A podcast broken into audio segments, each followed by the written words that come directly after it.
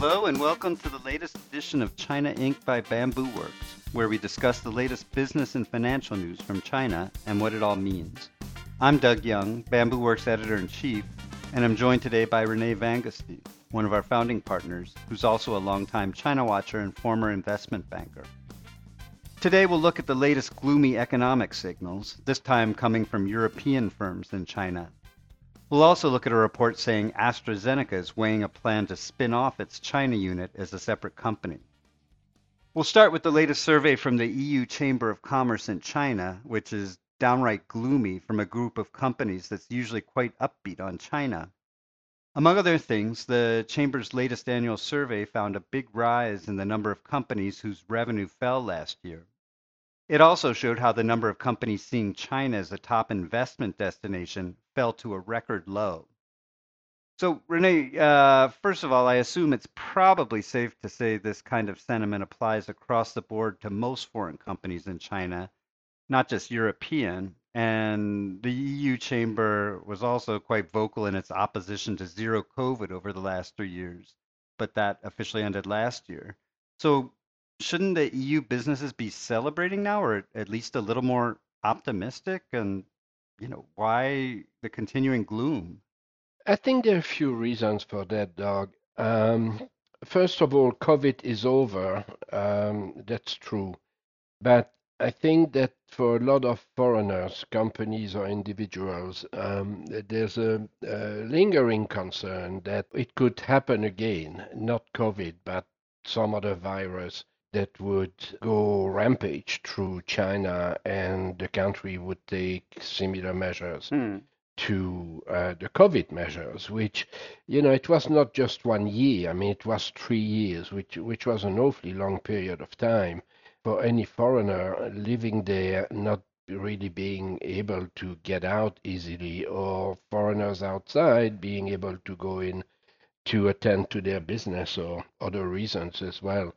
Mm. Uh, so that's that's one thing. Uh, secondly, there is, if you listen to uh, European companies recently, there is a perception that they don't have a level playing field in China. And it could be true, it could be half true, or not true at all. Hmm. But that is definitely a perception. It is, I think, reinforced by the fact that very clearly the Chinese government, at least until recently, has given all indications that it favors state owned enterprises over any private enterprise. Uh, that seems to be changing a little bit right now. Uh, mm-hmm. given uh, the state of the economy. But obviously, all foreign companies are private companies, they are not SOEs. And that, I think, contributes to that feeling. Then you've got geopolitical tensions and uh, and a depressed economy, or at least an economy that is not rebounding um, as people expected, right? They were hoping. People hoped, hmm. uh, as uh, you know, lots of people got very excited uh, towards the end of last year about the fact that the Chinese economy was going to rebound substantially because you know, catch up and pent up demand and all of that. And uh, the, first few months uh, actually showed that, but then uh, things slowed down again. So there's a fair amount of uncertainty uh, about the economy. And then uh, going back to geopolitical tensions, um, you know, you have a feeling that has developed very strongly, at least over the last two years. It is important to diversify supply chains. Mm-hmm. That uh, companies and consumers around the world and governments around the world don't want to be caught once again, uh, ever, in a situation where you know lots of things come almost to a standstill as they did uh, during COVID. So there's there's a multitude of reasons there. All right, so that sort of takes us into the next question I had is is you know is the bloom off the China rose as they like to say, or are these trends temporary, or is this uh, you know sort of a, a long term thing? Yeah, you do think by the time the next survey comes around uh, next year, we'll we'll see an improvement, um, and especially I think the big drop in appetite for investing in China, as someone who's been around for a long time, that looked sort of worrisome to me, especially if you're looking at it from China's perspective. It's difficult to say, you know, how long it might last. Um, I think the thing that is pretty clear to a lot of people that I talk to and I've spoken with over the past two, three years is that things will never be like again like they were before. Hmm. Um, the reasons are the ones that I have mentioned. Um, more recently, the Chinese government has shown signs that it definitely wants to prop the Chinese economy. I think that a lot of foreign companies are not too sure about uh, how much actually will happen uh, mm. and how fast or when. There's a general feeling that some of the measures that are being taken or rumored to be taken may not necessarily be very successful because a lot of it is predicated on people and companies borrowing again and consuming and so on. And, um, you know, what I hear and I've been hearing for quite a while is that, uh, for instance, on the consumer side, uh, consumers are very, very careful. They tend to, you know, shy away from uh, big tickets unless they absolutely have to. So economic uncertainty, I think, is going to continue uh, for a while. In my opinion, you know, it may get a bit better in the second half of this year, but I don't think that we're going to go back to the kind of growth that we saw pre-COVID. So, you know, if you're a foreign company with business and sales in China and so on, especially on the consumer side of the economy, that doesn't look as attractive as it once did. Mm-hmm. So you think that this is like really a, a watershed moment that uh, things will never, I mean, because again, we've both been in China for years and every year it's just like oh i'm going to invest invest in china top investment destination uh, top priority blah blah blah i mean that the days of that sort of stuff are gone um, I think that uh, in absolute term, to the extent of historical extent and magnitude, I think that the answer is yes. Mm-hmm. We all have seen, we all have read about Western companies diversifying supply chain, uh, moving part of the manufacturing process to places like Vietnam, India, even actually uh, more recently to Mexico to be closer to the US and the Canadian market. Mm. Uh, you've got the whole efforts of the US administration to reshore a number of industries or at least uh, companies and so on. Mm. So all of that is, as far as I'm concerned, a pretty clear trend, and it is going to to continue. We mm. can see that even big companies like Apple and so on have increasingly been talking about producing in China for the China market, right. which basically implies producing outside of China for the, rest, the rest, of, the, world. world. Uh, that is a major difference from, you know, the way companies were looking at manufacturing and supply chain pre-COVID.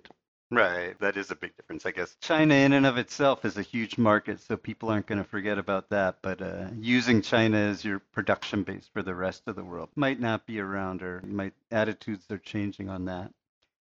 Yeah, China is a, is a huge market, but it's mm. also a market where uh, at least certain Western brands are facing increasing uh, competition from domestic brands as well. Mm. And um, and there are a number of reasons for that. Number one, I think that a number of domestic Chinese brands have become very good at producing quality products and products that people want. Um, sometimes there's a bit of a nationalistic aspect to it as well. So I think that uh, all of that is sending some Western companies to become much more cautious about what they want to produce in China, mm-hmm. even aside from rebalancing their supply chain, but just producing for the domestic market. Right. Is is the demand going to continue to grow for you know a lot of Western goods, for instance? I mean, luxury goods probably for quite a while, but for some other goods, you know, you look at some of the uh, automobile brands and so on, Volkswagen, uh, GM, and so on, they're losing market share. All right, well, we'll stay tuned uh, for next year's survey. Anyway, let's let's move on. Uh, next, we're going to look at AstraZeneca. The Financial Times is reporting the British drug maker is studying a plan to hive off its China business into a separate company, and what looks like a nod to the unique qualities of the Chinese market. Reflecting that uniqueness, the Financial Times quoted AstraZeneca's China head recently saying how his company would be a patriotic one that, quote, loves the Communist Party. That's certainly not something you would see company chiefs saying in too many other countries. So, uh, do you think this is a smart move by AstraZeneca? And, and what, if anything, would change if it moves ahead with this plan? Yeah, I think it's smart in the sense that it is probably inevitable um, given the geopolitical tensions, I think that uh, you know a lot of Western companies are still very close in time to what happened to their operations in in Russia hmm. um, after Russia invaded Ukraine and Western governments um, rolled out sanctions against Russia, the Russian government, Russian companies, and all of that. And uh, public opinion also put a lot of pressure on a lot of companies to, you know, sell, get rid of, close, whatever, their Russian operations, their Russian mm. businesses. Uh, it, it has not happened uh, 100% across the board, but many, many companies went through that, including companies like IKEA, for instance, uh, which is, you know, Scandinavian company fairly close to uh, Russia, at least geographically speaking. So it has been an expensive exercise and an expensive lesson for quite a number of Western companies. And I think that, uh, you know, then they look at the other side of the world and the geopolitical tensions. And what if something happens between China and Taiwan? The US in particular, Europe as well, probably, uh, maybe other Western countries apply sanctions. And mm. what does it do? to the um, foreign-owned companies in in China.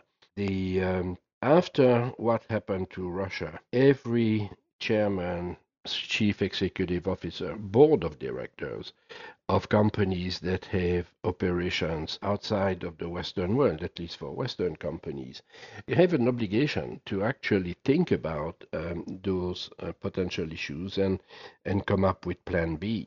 So I think that uh, this is part of what is happening here. We've seen what happened with Sequoia. Uh, this is AstraZeneca. Um, it's too soon to really have a sense for how it's going to play out, how they would do it.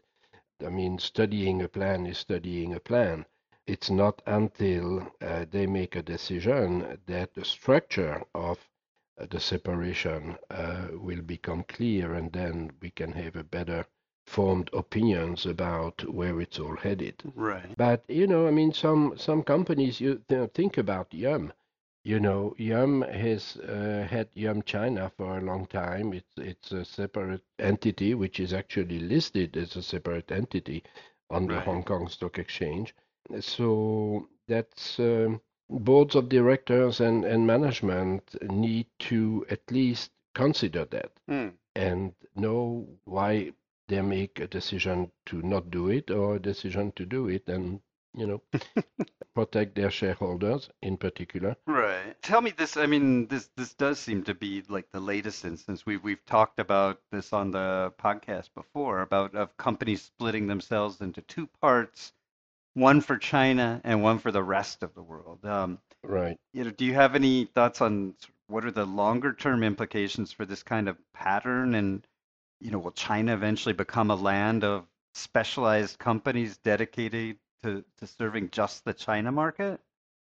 Well, you know, I always uh, try not to be definitive when when it comes to people having a, people or companies having a chance to make money. Hmm. So mm. uh, sometimes you know uh, memories are very short. The um, who knows? Um, you know, but I think that as long as the uh, current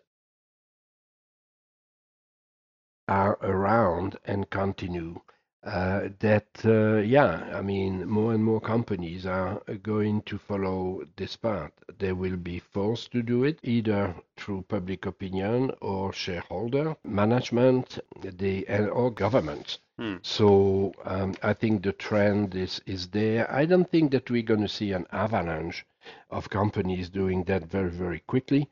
Uh, but I'm sure that uh, pretty much every major company which is facing this situation is studying uh, and and developing plans. Okay, have to wait and see.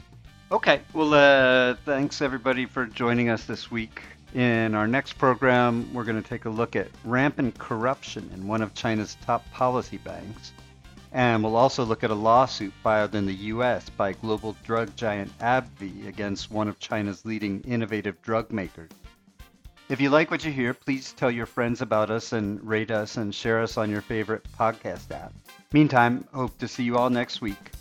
Goodbye for now. Thank you all.